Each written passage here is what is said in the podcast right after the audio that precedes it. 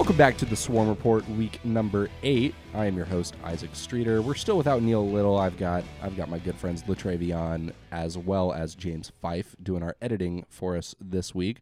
But this week I'm joined by a very special guest, seeing as he is my boss. Uh, I have the former football beat writer and current sports editor Jack Freeman with me today to to talk some spring football. Jack, how you doing?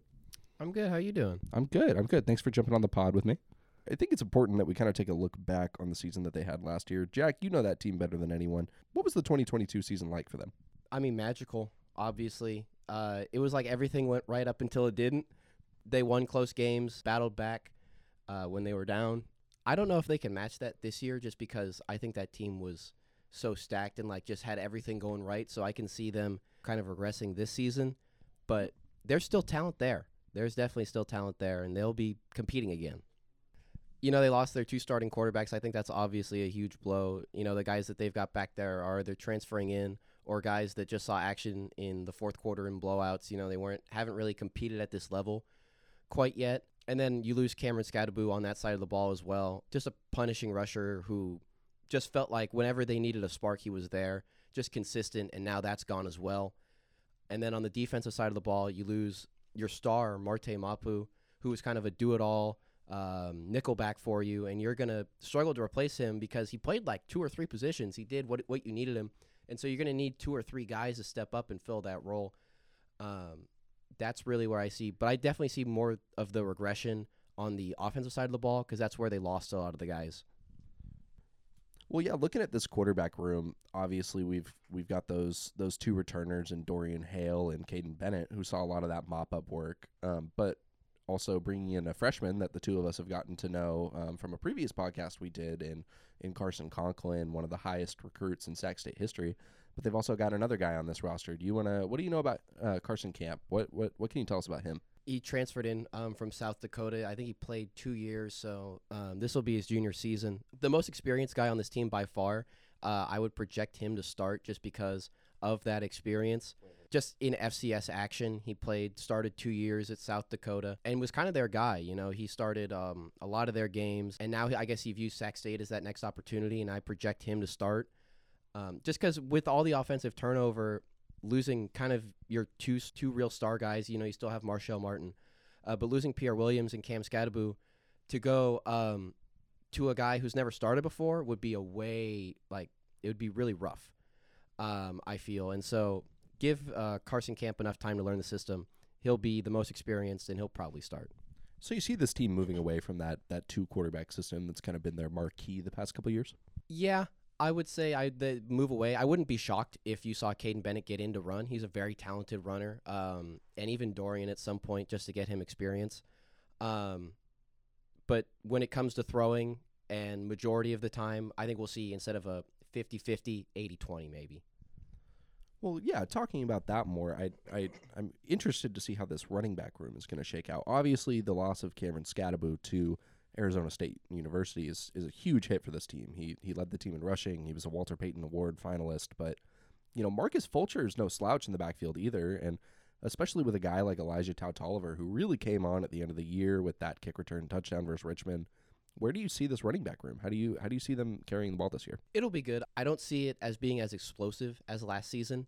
You've got Fulcher there who's really good but hasn't been the number one guy. He's always been the number two guy. And so him stepping into that role, they're to definitely need to split time between him and Tau-Tolliver. But I think Tau-Tolliver is as good as a runner as they've got. Um, he's very talented. He's quick, speedy. We saw him um, on the kick returns last season. So I would say you're going to see a team that was very run heavy last season lean more into the pass just because that's where a lot of their experience lies. They're going to use camp. A lot of their receivers are going into their junior season. Marshall Martin is still fantastic. He's a senior. So I think you're going to see a team that will lean more pass heavy than run heavy. Yeah, well, that receiver room is also going to shake out in in a pretty interesting way, in my opinion. Obviously, you lose Pierre Williams. Marshall Martin is still the tight end, clear the clear talent in this room, but you get a guy back in Jared Gipson who you know entered the transfer portal, chose to come back. Do you think he's going to take on more of that role like Pierre did, where you know he's kind of that middle of the field guy, or is he going to continue to be you know your stretch Y guy on the outside? You know, I, I, I can't say for sure just because he's very he's this wide receiver room is very limited in like they they have the experience, but they're very limited um, in what we've seen from them on the field. They really only threw to like three to four main guys last season, um, and so I'm definitely I think if you're a fan, it's going to be exciting to see them open up. They've got a lot of talent there, but I don't know where everybody fits in just because they were kind of like the third or fourth option a lot of the time. Yeah, I mean, this is definitely a team that made their their bread and butter last year was swing passes to guys like Skattebo and Fulcher, and you know just really living on those guys out of the backfield. But switching over to the defensive side of the ball, obviously there's a lot of turnover on the defensive side of the ball with the loss of Marte Mapu. You know he's kind of that do it all guy for you, but you know Armon Bailey's coming back, and you know what's what's this team look like on the defensive side of the ball? Obviously, it's a team that a unit that kind of struggled, but you know, giving up 66 points to Incarnate Word in that playoff game. But you know, what's what's the upside look like for this team? You know, that's kind of tough to speculate just because there was a lot of turnover. Like they lost Prince Washington and Marte Mapu, so you're seeing a lot of that turnover in the secondary. You know, I think it'll be tough to project where that defense is going to be. I think having Andy Thompson take over, you know, he was their defensive coordinator last year. He's going to have a lot more reign to kind of run the team how he wants. A lot of that turnovers in the secondary, and I like a lot of their young guys. Caleb Nelson is a really talented corner. He came on late last year and made some really big plays. They have a sophomore, Jalen Speed, who I think can be really good for them. And then in the middle, having Armon Bailey return is so huge for them. I mean, he really was just a spark and so talented, hard hitting, the exact guy you want in the middle of the field to be a run stuffing um, and like hard hitting linebacker. And so I think he's going to be the anchor as opposed to Mapu this season. Yeah, well, that's that's what's on the field, but obviously we have to address the elephant in the room. We lose Troy Taylor. We got to address it. What's this coaching staff look like now? What's how's it structured? Obviously, you talked about Thompson taking over as the head coach, but below him, what's what's the shakeout of this team now? I think they were really lucky to retain a lot of the guys that they did. They kept on Chris Richardson, who's been their O line coach. Their O line has been really good, and keeping him on as an assistant head coach, he was he's been with Troy a lot, and so he'll kind of carry that same consistent voice that I think Troy did as on the offense, which is what Troy kind of carried. There was no offensive coordinator; it was Troy. They've got Bobby Fresques coming in, who is an experienced quarterbacks coach. He'll be running the offense, and I think that's where it kind of helps having an inexperienced quarterback room. Is you can kind of mold them into what they are. Like he's worked so closely with Kaiden Bennett, Dorian Hale, now with Camp coming in, he can kind of mold that system how he wants because they don't like. It's all it's all new to all of them. I will add also that they were able to keep on Cherokee Valera, uh, who's their DB's coach, and he has just been exactly what that team needs. All the players love him. They were able to uh, retain him. That was somebody who we all thought would go to Stanford uh, with Troy, and so being able to keep him on and keep that same consistent voice that these players have heard, I think is going to be so huge for this team. Yeah, well, you know, overall, let's the schedule dropped just a couple weeks ago. I'd, I'd like to take a look at you and get your get your two cents on on how you think this team shakes out. Obviously, they go twelve and zero, undefeated regular season last year. We're expecting some regression, some turnover, but you know, opening up the season on the road at Nicholls State, what do you think happens? That's a dub. Uh, first home game is versus Texas A&M Commerce. Should be a win, yeah. So we're 2 and 0 to start, rolling into probably the biggest game on this schedule for them that would be non conference. Um, they're going to play at Stanford for the third week of the season, obviously facing Troy Taylor and his new squad. What's the outcome there? That's a win. Uh, and I believe that just Wow. because this team is fired up about this game. I mean, it is, there were some feelings about how he left, and they. They want this game more than they want to like win the Big Sky. Like this means this is going to mean a lot to those returners, so they're going to win this game. Well, I mean, obviously Troy Taylor's had so much success in home games in regular season. I think he was what 15 and 1 over the past 2 years at Sac State. You think he can carry that on at Stanford or you think his old boys give him a run for his money? I'm not acquainted with the Stanford roster really, so I don't know what they've got, but I can tell you that one squad is going to come in fired up, and Troy's going to have to do a lot of work to get him on the same level as what Sac State's going to be buzzing in with. Yeah, of course. Moving on from there, they're going to be at Idaho, who's a, a pretty spunky team last year. Uh, we we got a narrow win over them at home. How do you see it shaking out next year? I'll go ahead and give Idaho the win there. I think they have a very talented team. Uh, that coach has done wonders turning them around. And Gevani McCoy is the Jerry Rice Award winner from last year. Their their quarterback. He's a he's a really great young talent. Yeah, and so for those reasons, I think you know you're coming off the the high of that Stanford win. I think they get a reality check in the Kibby Dome. Versus NAU at home. They'll win that one. Yeah, I, I agree with you there.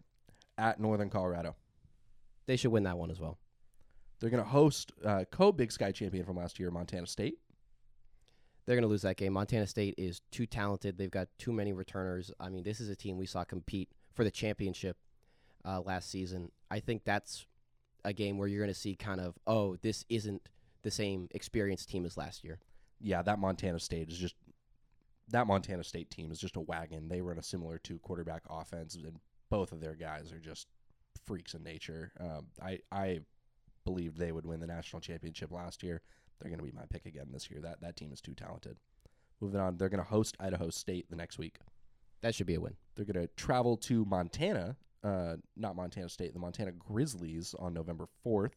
That's a you know that was the first nationally televised game in Sac State history. Um, you know that ESPN two game last year, narrow win for Sac State in overtime. Obviously, we got the the field storming from from the from the home crowd, Sac State home crowd. But what happens in 2023 in that game?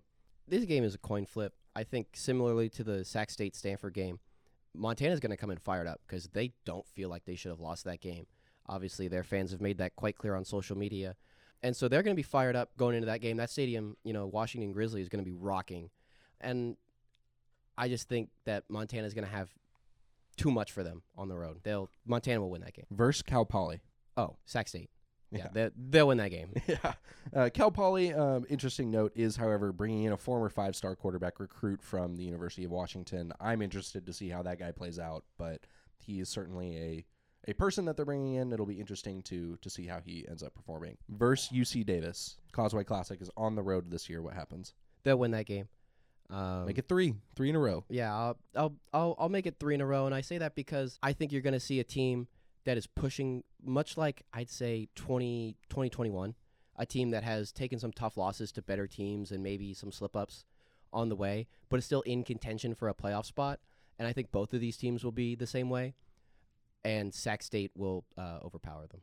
So you know you're projecting this this team to come in at, at eight and three next year. That's that's still good for a playoff spot, right? Obviously, we were the two seed last year, probably not as high with the eight and three record, but you know where do you you see this team getting in the playoffs? Yeah, I think it depends on how the Big Sky shakes out. I think if Idaho carries that momentum, you know, they beat Sac State and they're really good. Um, you know, that that could be see Sac State end up in fourth. I might see them get a road playoff game, maybe, but there's going to be a lot of contentious debate about them making the playoffs.